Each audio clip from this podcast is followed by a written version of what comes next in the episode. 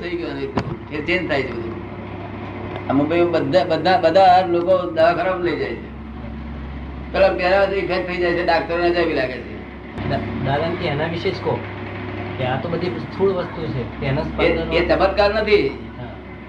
ચમત્કાર બરાબર છે જ નહીં બિલકુલ. એ. આ તો ફક્ત મારું નામ કર્મ એવું છે યશ નામ કર્મ કે આ થડાડું એટલે પ્રાણ કલ્યાણ થઈ જાય બિચારાનું. એમાં મારું કર્તવ્ય કઈ નથી. મારું યશ નામ યસ નામ એટલે યસ યસ. જેના આ કેટલાક માણસો એવા હોય છે કે પોતે કામ કરે તો અપયસ મળે. પોતે કામ કર્યું હોય તોય જસ ના મળે. અને મેં કઈ ના કર્યું હોય તો જસ મળે એટલે યપના એવો યસ નામ કરવું લઈને આવ્યો છે. એ આપને સમજાય? પણ એમાં કોઈ આપની શક્તિ તો હશે જ ને? એમાં પણ આપની કોઈ શક્તિ તો હશે જ ને? બહુ ભાવના સુંદર. દરેકનું હેલ્પ થાવ દરેક ને મદદ કરો. એમ ન કર્યું હોય તો પણ પેલા પેલો અમારી ભાવના બહુ સુંદર જો ધ્યાનમાં ફળ છે ને આ બધું? આપણા આજનું કર્તવ્ય નથી મારું આજનું એમાં કોઈ કર્તવ્ય નથી. ગયા અવતારની ભાવનાનું આ ફળ છે. આપણા તમામ વ્યવહારો કર્મના સિદ્ધાંત પ્રમાણે ચાલે છે. તો પછી કોઈની કૃપાથી એમાં શી રીતે પરિવર્તન કે જે આપણા તમામ વ્યવહાર કર્મના હિસાબે થાય છે તો એમાં કોઈની કૃપાથી ફેરફાર કેવી રીતે થઈ શકે? કોઈની કૃપા હોતી જ નથી. કૃપા ફક્ત ભગવાન સિવાય બીજા કોઈની કૃપા જ હોતી નથી. સમજ પડે ને જેટલો ભગવાન પ્રગટ થયેલો એટલી એની શક્તિ હોય. ભગવાન શક્તિ. જેટલો પ્રગટ થયેલો એટલી. શું? ફિફ્ટી પર્સન્ટ પ્રગટ થયેલો તેની એટલી શક્તિ હોય. મારા તો ભોગવવા જ પડે તો શું ફેર પડે? બેન કે છે મારા કર્મો હોય તે મારે તો ભોગવવા જ પડે. એમાં કેવી રીતે ફેર પડે? એવું નથી એવું નથી એવું નથી. તમારે કર્મ ભોગવવા પડે જ્ઞાની પુરુષ ઉડાડી પડે કર્મનો ધક્કો ઉડાડી પડે ગમે એટલું કરી શકે જ્ઞાની પુરુષ પણ નિમિત્ત છે એ પોતે કરતા નથી. નિમિત્ત છે છે શું છે? જૈન સિદ્ધાંત એમ છે કે જેના જે કર્મો હોય એ ભોગવવા જ પડે. જૈન સિદ્ધાંત એમ કે છે મહાવીર સ્વામી એમ કે છે કે જેના જે કર્મો હોય તેને તે ભોગવવા ખરેખર ભોગવવાના પણ જ્ઞાની પુરુષ ઉડાડી મળે જ્ઞાની પુરુષ થાય સ્વામીને પોતે કરતા નથી માટે કરતા નથી. મહાવીર સ્વામી ને પોતાને ભોગવવા પડ્યા હતા ને હા એ અમુક જાતનો કર્મ ભોગવવા પડે. કર્મ ત્રણ પ્રકારનો છે. એક વરાળ રૂપે છે એક પાણી રૂપે છે અને એક બરફ રૂપે છે. તે વરાળ ને પાણી બે ઉડાડી મેલે પણ બરફ રૂપે ના જામી ગયેલા હોય એનો નિકાલ એ ભોગવે છૂટકો થાય. પણ એનો અર્થ એ થયો કે આ આપણી મુલાકાત અમારી મુલાકાત આપણી સાથે પણ નક્કી જ હતી. નક્કી ડિસાઇડેડ હતી. આ નવું નથી આ. અને એમાં આપ નિમિત્ત બનવાના છો અમારું કંઈક એમાં આનું રિહર્સલ થઈ ગયેલું હતું. આનું રિહર્સલ થઈ ગયું હતું આ રૂપકમાં આવ્યું. થોડું રિહર્સલ થયેલું હતું. એ યોજના રૂપે હતું.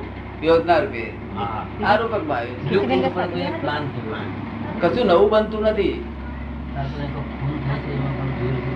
આ દુનિયા દુનિયા કે આ એક્સિડેન્ટલી ભેગા થયા. એક્સિડન્ટ હોતો જ નથી. એક્સિડન્ટ એટલે કે મોરબીનું જે થયું એ રિહર્સલ તો થયેલું જ હતું. મોરબી નું જે થયેલું એ રિહર્સલ તો થયેલું જ હતું? આ તો એક્સિડન્ટ લોકોને લાગે છે. આ તો બની જ ગયેલી હતી. બની ગયેલી વાત આ બની રૂપકમાં આવી. જો આ તો બની જ ગયેલી હતી. જો આ એક્સિડન્ટ એક્સિડન્ટ આ લોકોને સમજણ નહીં પડવાથી એક્સિડન્ટ બોલે છે an incident has too many so many cause so many causes an accident has too many causes પણ એ બધું ઇન્સિડન્ટ જ છે આફ્ટર ઓલ એક્સિડન્ટ પણ ઇન્સિડન્ટ જ છે. જો આપની જાહેર ખબર એમ છે કે એક કલાકમાં મોક્ષ અપાઈ શકાશે. તો મોક્ષ એટલો સરળ છે ખરો? એક કલાક મોક્ષ એક કલાકમાં મોક્ષ આપી શકાય એવું છે? આપ કહો છો તો એટલો સરળ છે ખરો મોક્ષ? હે? મોક્ષ એટલો સરળ છે કલાકમાં મળે એવો મોક્ષ આ દુનિયામાં સહેલામાં સહેલું હોય તો ખીચડી કરતા સહેલો હોય તો મોક્ષ છે. ખીચડી અઘરી પડે. ખીચડી બનાવવાની મુશ્કેલ પડે. કલાક દોઢ કલાક માથાકૂટ પડે, ચૂલો ફૂકવો પડે, દાળ ધોવી પડે, ચોખા ધોવા પડે. અને મોક્ષ તો સહેલામાં સહેલો, પણ મોક્ષ દાતા હોવો જોઈએ. મોક્ષ દાતા, શ્રીમદ રાજચંદ્ર શું લખ્યું?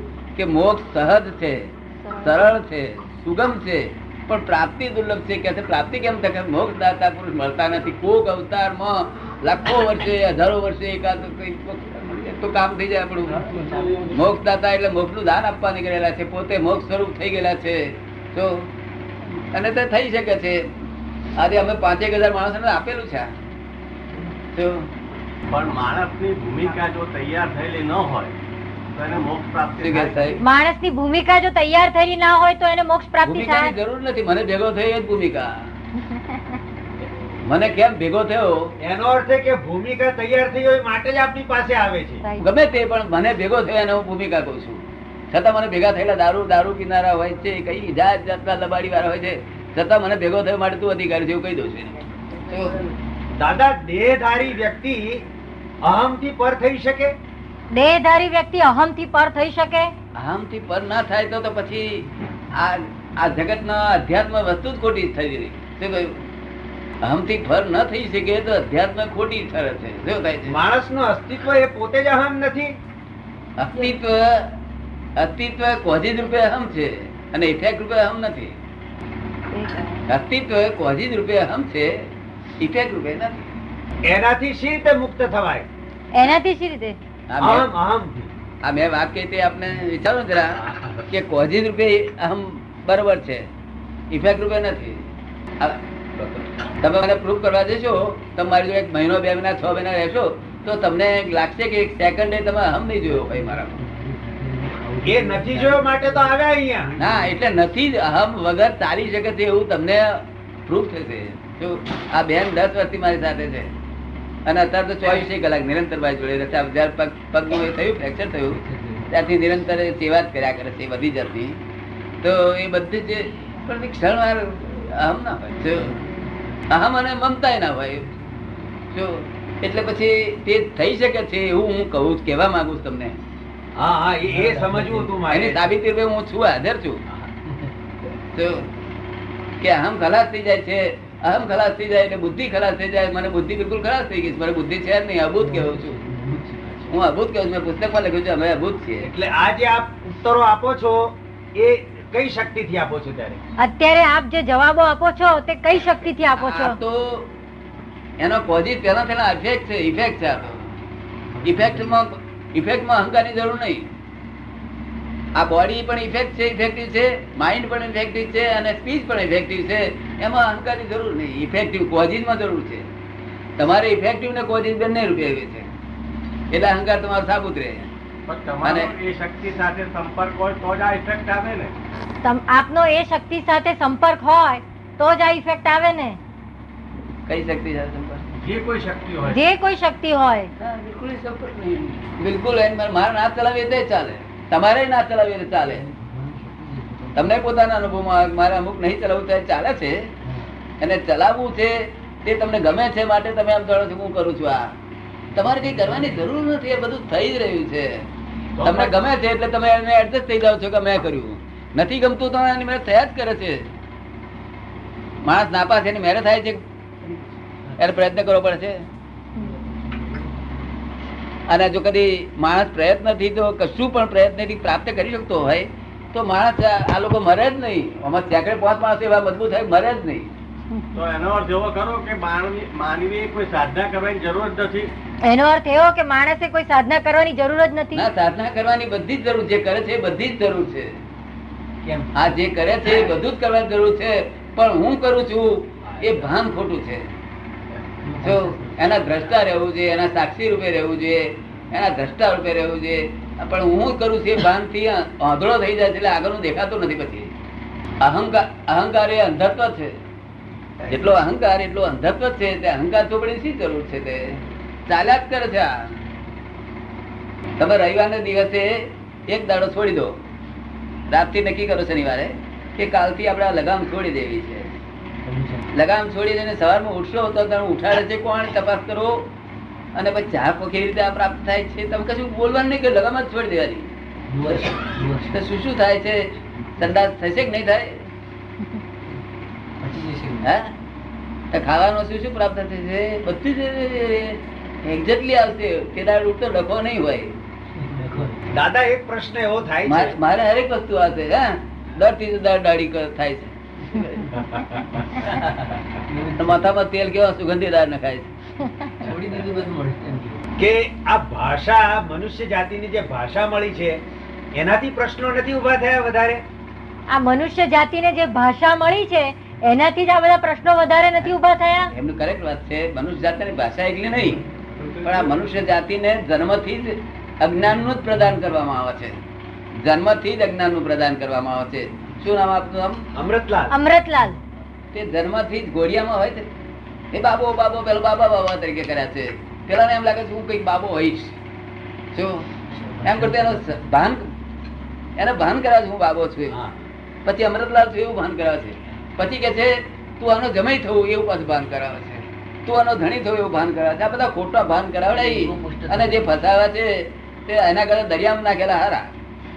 હવે તે દ્રષ્ટિએ બધું ખોટું નથી. આ આ ભઠ્ઠીમાંથી નીકળશો તો જ મોક્ષ થશે. આ ભઠ્ઠી એના માટે જરૂરિયાત છે. તો પછી કોઈ સંસ્થાની પ્રવૃત્તિ કરવી જ નહીં? તો પછી સંસારની પ્રવૃત્તિ કોઈ કરવી જ નહીં? નહીં કર્યા વગર કોઈ રહી શકતો જ નથી. એ કૃષ્ણ ભગવાન ખાસ કહ્યું છે કે ભાઈ કર્યા વગર રહી શકતો ગુણો આ પ્રકૃતિના ગુણો જ કામ કરાવડાવે. જગત તો ફરજિયાત જ છે. તમારે પ્રકૃતિના જે ગુણ છે તે જ પ્રકૃતિ આખો દાડો એ તમે પુસ્તકમાં લખ્યું છે. કે મનુષ્યો ટોપ છે ટીઓપીએસ છે, એવું લખ્યું પુસ્તકમાં ખુલ્લે મતદાર કે મળશે મારે જવાબ તો આપવો પડશે ને. મને કેવું અહંકારથી નહીં લખતો. હું એમને સમજાવવા માંગુ છું કે ભાઈ આ શા માટે આ ખોટા અહંકાર કર્યા છો? અહંકારથી અંધત્વ આવે છે?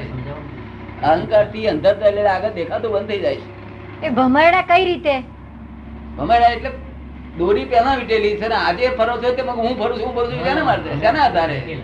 એટલે કે એનો અર્થ છે કે જીવનને અંગેના તમામ મહત્વના નિર્ણયો તો લેવાઈ ચૂક્યા છે. હા આ તમે જો ધર્મ થયો ને અહીં તે ધર્મથી મરણ સુધીના હા. એ બધું ફરજિયાત છે. ફરજિયાત છે ને એ નિર્ણયો તો લેવાઈ ચૂક્યા છે. એમાં મરજિયાત એક અક્ષર નથી. બધું ફરજિયાત છે એટલે તમને સમજમાં આવી ને ફરજિયાત તમે સમજી ગયા ને? હા. આ લોકો મરજિયાત માને છે.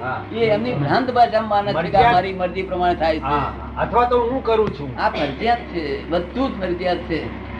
અને પાછું નવું ફરજિયાત બાંધી રહ્યા છો અંદર.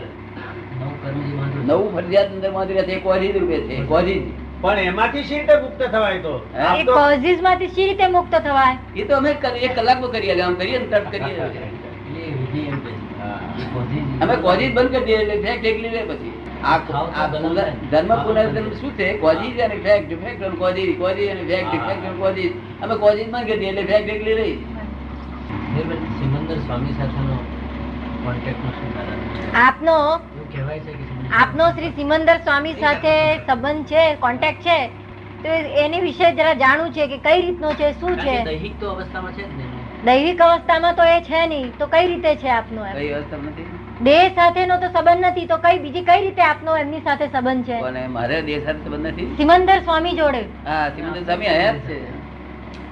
આપનો સંબંધ સિમંદર સ્વામી જોડે કઈ રીતે છે? આ જ્ઞાન સિમંદર સ્વામી પ્રત્યક્ષ નથી. જ્ઞાનથી જ્ઞાનથી જ્ઞાનથી તો તમારી જોડે સંબંધ છે બધા જોડે સંબંધ પણ તમને પોતાને ખબર ના હોય મને ખબર સંબંધ હોય. આ સમજો ને બધું રિયલ જોડે મારો સંબંધ છે રિલેટિવ જોડે મારે લેવા લેવા નથી. તો એટલે હું એક કોઈ માણસ મને પૂછતા હતા આપ નિષ્ફળ થયા છે મેં ના ભાઈ નિષ્પ્ર હું થવું એવો માણસ નથી ભાઈ. હું તો સસ્પ્રહ નિષ્પ્ર છું. શું કહ્યું? સસ્પ્રહ નિષ્પ્ર એટલે તમારા આત્મા માટે સત્પ્રહી છું અને તમારા બહાર ભૌતિક માટે હું નિષ્પ્રહી છું. શું કહ્યું?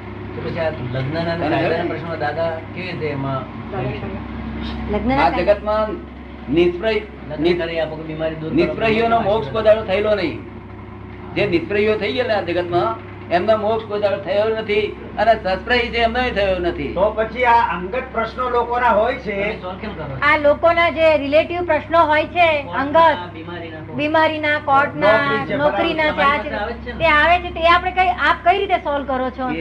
મારે સોલ્વ કરવાનું મસ્કર કરવાનું હતું ને મારું યસ્તામાં એવું છે કે હું અહીંયા આપી દઉં છું. પૈસા જોઈતા કુબેર નો આપું છું. કે ભાઈ આટલું કરજો બધા. એનો યોગ્ય હિસાબ હોય ચોપડા જોઈને કરી નાખજો એના ચોપડા જોઈને કરી નાખજો એમ ભલે મારે નહીં કરી. ભલામણ. ભલામણ. હું જોયું ને બીજું કશું નહીં આ ફક્ત ભલામણ જ કરો છો અમારી. ભલામણ નહીં. આપ અમારી ભલામણ જ કરો ભલામણ બીજું કશું નહીં. હું કશામાં હાથ ના કરું ફોરવર્ડ અમારી ભલામણ ભલામણ ભલામણ આગળ ફોરવર્ડ કરે તમારો. જસ્ટ કારણ કે મુશ્કેલી તો તારી મને એટલી મારે એસ્પાર એસ્પાર મુશ્કેલીમાં ન રહેવું જોઈએ કોઈ.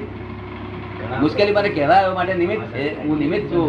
મને ભેગો થયેલો નિમિત્ત છે ખાતરી થઈ ગઈ. એટલે મારા જે કામ કરવા જેવું તો બીજાને આપી દઉં ભલા